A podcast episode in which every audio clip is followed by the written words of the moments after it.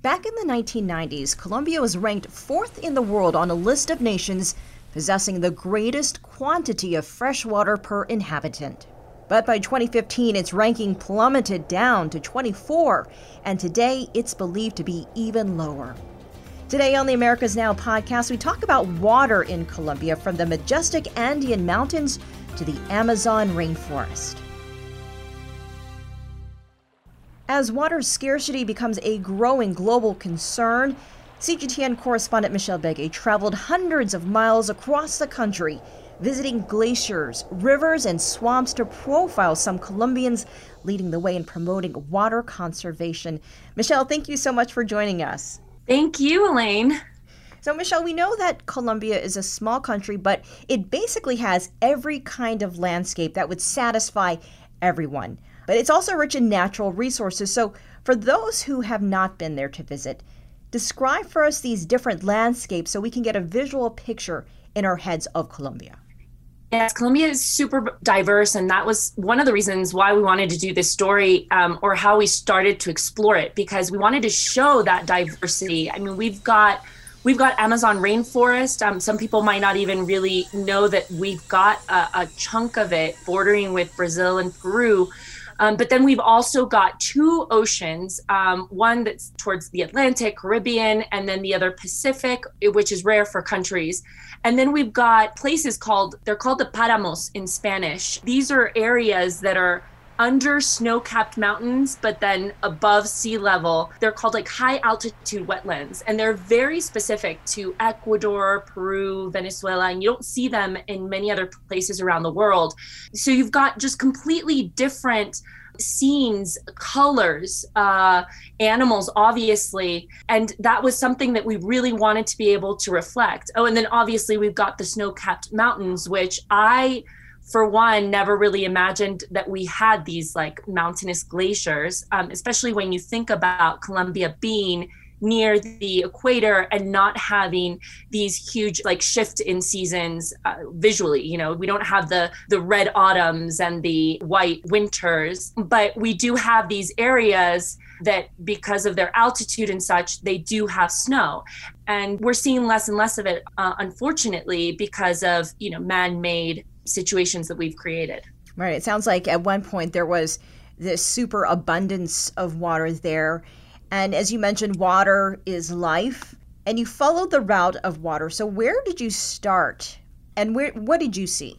So basically when we were looking at all these all these different places we decided okay well what connects them? And obviously water connects us all. And even our body is we mentioned in the story is is 75% water. Um, and so we decided to try to find the story behind water in each different type of geographic location. And one of the places that we started was these snow-capped mountains because of the fact that they're under threat and in Colombia, in 20 years, we may not have these snow-capped mountains. So we were we really wanted to make sure to have that element of the story because each year, as a journalist, you know, monitoring different stories, you, you start to read and see like, okay, you know, these mountains are no longer having uh, glaciers. You know, trying to track down where could we tell this story. So we started there, and then we have the Amazon rainforest, which a lot of people think about how it's the lungs of you know the world because of the trees and everything but we don't really sometimes pay attention so much to the water element. There are many rivers and some of the greatest rivers in the world that are in the amazon the amazon river. And so that was another aspect we wanted to explore and, and going there. And colombia unfortunately in terms of rivers has also had a lot of uh, issues as they are drying up. Uh, they can't uh, navigate boats can't go down the rivers anymore and, and those kinds of things. So we went to the Amazon rainforest. We went to the wet uh, highlands, which is a very unique place where the water really begins. It comes from the mountains there and all of this ecosystem which is very rare, all of the different plants that are there that you that many people have never seen before all have a part in this water cycle. And then lastly, you know, ending up in the oceans, we wanted to have an element of the oceans. Obviously, we wanted to see what people were doing to help all of these different ecosystems. So it sounds like there's been a sense of urgency in recent years to protect the country's water sources. You live there and you're raising a family in Colombia. So, how concerned are you about water. And how has this story inspired any changes in your life and in the way that you use and see water? This is um, this is super interesting, Elaine, because yes, I feel like as human beings, sometimes we're drawn to like the problems and the fear in the sad way, um, and so definitely the problem was something that attracted us right away. Right? My God, you know, what are we going to do about water in the future? That's something I always think about with my girls. What are we doing to our water resources? And so the problem definitely attracted me at first, but in the end, I knew also that we needed to find what was being done to solve the, the issue. And there are just so many inspiring stories of people who are actually doing things to change the, the future. And I don't know about you, Elaine, but I grew up thinking about the only people who can change things are usually, you know, presidents or people who are in the public sphere. And when I got here and through these 10 years of reporting, I've just met so many inspiring citizens and you see that in the US as well but in Colombia I had no idea that there's just so many inspiring citizens that are just doing stuff in their daily lives to change their future and the future of their country and it's and specifically in water I once interviewed uh, a family who lived in a slum in Bogota. They definitely are an inspiration to me and, and, and to think about water use differently. They talk to me about how they changed their water use at home with simple techniques of even like reusing the water that they used w- with their kids when they washed them, brushing their teeth, always turning off the faucets and such. Um, and this was a program that they did with the local government. But just their passion when speaking about it, I was just like, they don't have to pay for water. Here, you know, I have to pay for water because I have a certain income. And so I have to pay for the water that I use. They didn't but they conserved it so much. And here i could you know pay for it. So i used so much more. And it was just very inspiring. And that that was something that i wanted to show in this story that there are just people from different points in life that do their part and try to change and conserve the environment and specifically water from whatever way they can or position in life that they can. And that's in the end was the beautiful part about doing this story is that yeah you have a problem but you have people also that are doing their best to solve it. And, and we can all do that you know? Well you know i want to focus in on that because you profile a couple of women in your piece uh, these mm-hmm. champions of natures if you will. What moved them and, and initiated their fight to save water and to save the environment um, it was really neat because these women, I mean, it turned out that like most of them were women, and also that they were in different points of their lives um, and had different types of careers. Right. And so, you know, it's interesting because you you think that the typical answer is like, oh, the kids, you know, the the women who have children and grandchildren, they want to do something for their future. But then you had this scientist woman who didn't have children of her own, but um, all of them, I guess, their common is that they radiated this passion and love just for the environment, like for what they were doing. It was very internal like yes there are things external that inspired them. And so yeah you did have the mother the indigenous woman that we interviewed claudia. She actually trekked and and went up with her nine month old um, to the glaciers. And for her her inspiration she'd always say you know clearly was the future generations. But it was really like all of them had this just internal drive uh, and love. I can't really explain it more than than that. Just you know a passion a passion for what they were doing of believing in their core that this is what they needed to do in life. And it was super contagious. I mean you definitely when you were there you were just immersed by their conviction what they needed to do and, and how they did it. It wasn't so much concern, maybe that's the commonality. It, it was a concern, but you when you were with them, it a concern for the future. But it, you didn't leave these interviews thinking, oh my God, you know, we're all gonna die. Mm-hmm. You you were more it, like the the love part, you know, was much more contagious. Of like, okay, if I set out to do something, I can do it, you know, and I will make a difference, and I will be able to create change. I mean, the woman we interviewed for the paramos, the the wetlands, she conducted a whole brigade of trying to get people to vote against a huge mining company's um, exploration of fracking and mining in the area where she lives. And and they were able to do it and they and the people voted against you know fracking. And this is a woman who she's not an like she didn't grow up saying oh i'm going to be an activist but everything that she does it was just you know she believes in it and she loves her land. She loved the the regions and that's what she wanted to share and protect. You know we, we keep hearing this global call for uh, caring for the environment and, and climate change. I mean it's such a big issue. Would you say colombia's government is making the environment a priority there? I mean we know that it's been so busy with many other political issues. So where does the environment stack up in all of this? And, and what are some other areas of environmental concern other than water?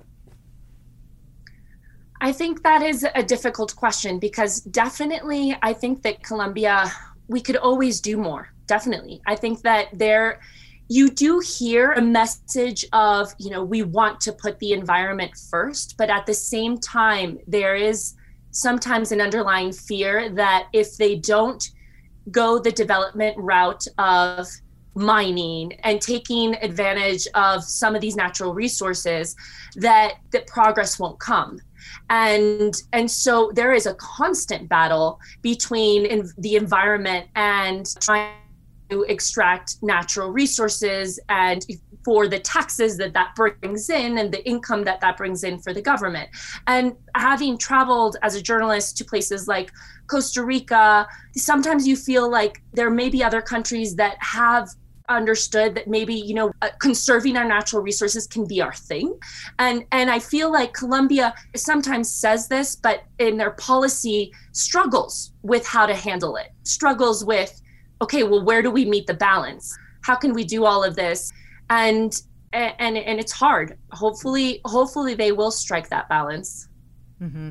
You mentioned uh, this family that you noticed in Bogota, and you, I know in this story you spent a lot of time in the rural areas. Would you say that there is as much awareness in the bigger bigger cities and urban centers as there is out in the country? I think there is an awareness, definitely. When you go to a lot of the rural areas, you do see a lot of people and families who do speak with a lot of passion about the places that they live in, the, the natural resources, conservation. But at the same time, they're looking for those opportunities economically to be able to continue a lifestyle where they can put food on the table, but at the same time conserve the environment. And, and that is a battle. But at the end of the day, I think that what I've seen from reporting, what I've seen from from meeting people is that the input of one person makes the difference much more. Elaine, we've we've had to cover the climate change conferences year after year where you have all of these government officials who sit down and try to get everyone to conserve you know and, and try to bring change climate change and and help the environment. And in the end nothing usually happens you know or there's small steps are taken. And i've always felt that when i see these people who are in the rural areas at home in in the cities doing something to change their environment they're making much bigger steps than a government almost could ever you know? And and i think that it starts with knowledge with knowing um, thinking about our environment. Uh, i'm seeing more rural schools in colombia taking steps to acknowledge the richness of their environment where they're living trying to figure out how can we keep people staying in the rural areas not going to the cities conserving these natural resources so i think we're taking the the, the positive steps um, and it's just we need to remember that everyone can do it it feels like a cliche sometimes but it is so true it is so true Right, because I mean, everyone is very motivated. You're right when you go and you hear, you know, these promises or these goals. And so it is, you know, taking that first step or just doing your part or doing what you can. Um, I guess my last question, Michelle, is there one thing that you think people should know? For those who may have seen your story or haven't seen your story, you know, we've been talking about water, but what what is probably the one thing that you didn't include that you think people should know? I think what I would love for people to take away is that you can um, take part in conservation from any different sector. So we in this story explored scientists, you know, activism, culture. You don't even think about how culture and like arts can play a part in in bringing about conservation. And then the spiritual aspect uh, from an indigenous community, but truly believing that there is a connection, a deeper connection to the environment and that it, what you are doing to the planet is something that you are kind of returning to yourself, right? And there's a, a very deep uh, spiritual aspect to that. So I, I think that uh, what I would love for people to come away with is that, okay, let's think about what other ways you can push conservation from all of these different aspects of, of life, music. Uh, and, and I think that that was what surprised me most when I was doing this story, that it was like all connecting, you know, different people from different paths of life, different people who were doing it from different aspects of society. So, yeah, think out of the box, I guess. Michelle Begue, thank you so much for joining us on the Americas Now podcast. Thank you, Elaine. Always enjoyable. And that's it for this edition of the Americas Now podcast. To listen to the first full season of the Americas Now podcast, subscribe on Apple Podcast or Spotify. Just search for Americas Now, CGTN America. Our executive producer is Jose Velasquez. Our sound editor is Caroline Allnut. And our copy editor is Joe Zarinko. The head of the features unit is Umberto Duran. And I am Elaine Reyes in Washington, D.C.